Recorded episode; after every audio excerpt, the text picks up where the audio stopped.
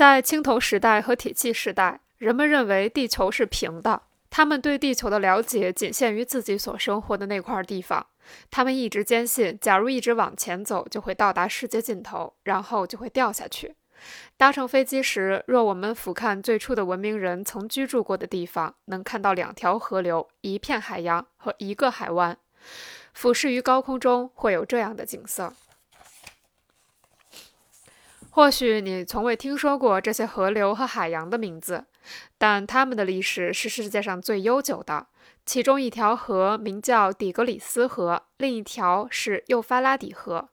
它们不停地向前流，越流越接近，最终汇集到一起，流入波斯湾。你能在你家的院子或花园的地面上做出这两河、这两条河，如果你妈允许。你也可以将它们画在你家地板上。你还可以将喝水的茶杯命名为底格里斯，把玻璃杯叫做六发拉底。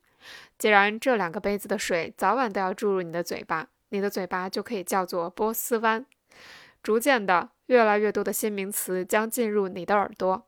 既然大人们都给他们的车子、房子、狗和马取名，为什么不给自己的东西取名呢？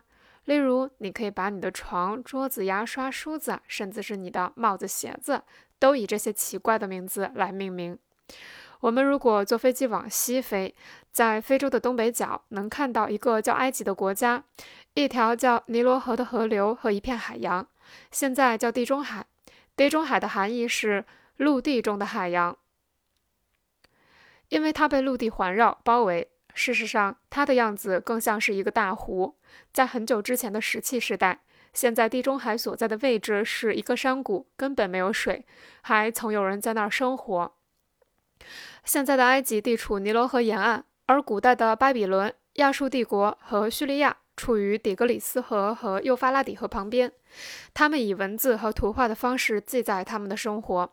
他们所记载的东西有一些流传至今，当然也有其他的原始人把他们的生活方式记录下来了。但是在那个时候，旅行是件非常困难的事。虽然同处一片丹天下。不同地方的人们很难了解彼此的生活，不过这种情况将在不久后发生改变。在底格里斯河、幼发拉底河以及尼罗河沿岸生活的部落非常多，他们都想将最好的土地占为己有，因此发生了争。人们经常不断的迁徙，打了败仗不得不迁徙，或者是去寻找资源更丰富、环境更适宜的居住地。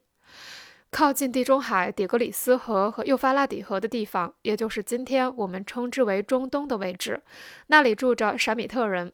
现在的犹太人和阿拉伯人都是闪米特人，他们说的闪米特语都属于一个语系，因此发音几乎相同。例如，表示和平的词语，在希伯来语中是沙拉姆，而在阿拉伯语中则是萨拉姆。尼罗河沿岸还有另一个部落，住在北非的埃及人和。博尔和博博尔人与中东的闪米特人同属同一群族。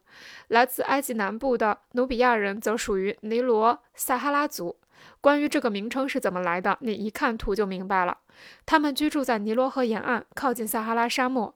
这些努比亚人顺着尼罗河峡谷向北迁移，到达埃及。有时埃及人也向南迁移到努比亚。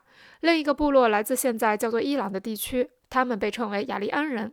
雅利安人到处迁徙，向东进入到印度北部，向西到欧洲。现在的伊朗人、印度人和欧洲人都是古代雅利安人的后代。跟闪米特人一样，他们的语言联系也非常强大。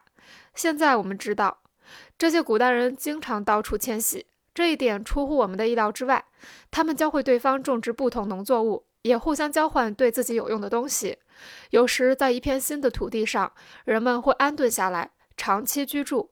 比如现在的美利坚共和国，许多不同民族的人们来到这里，成为美国人。古代人也是这样，他们到处迁徙，并且定居在新的土地上。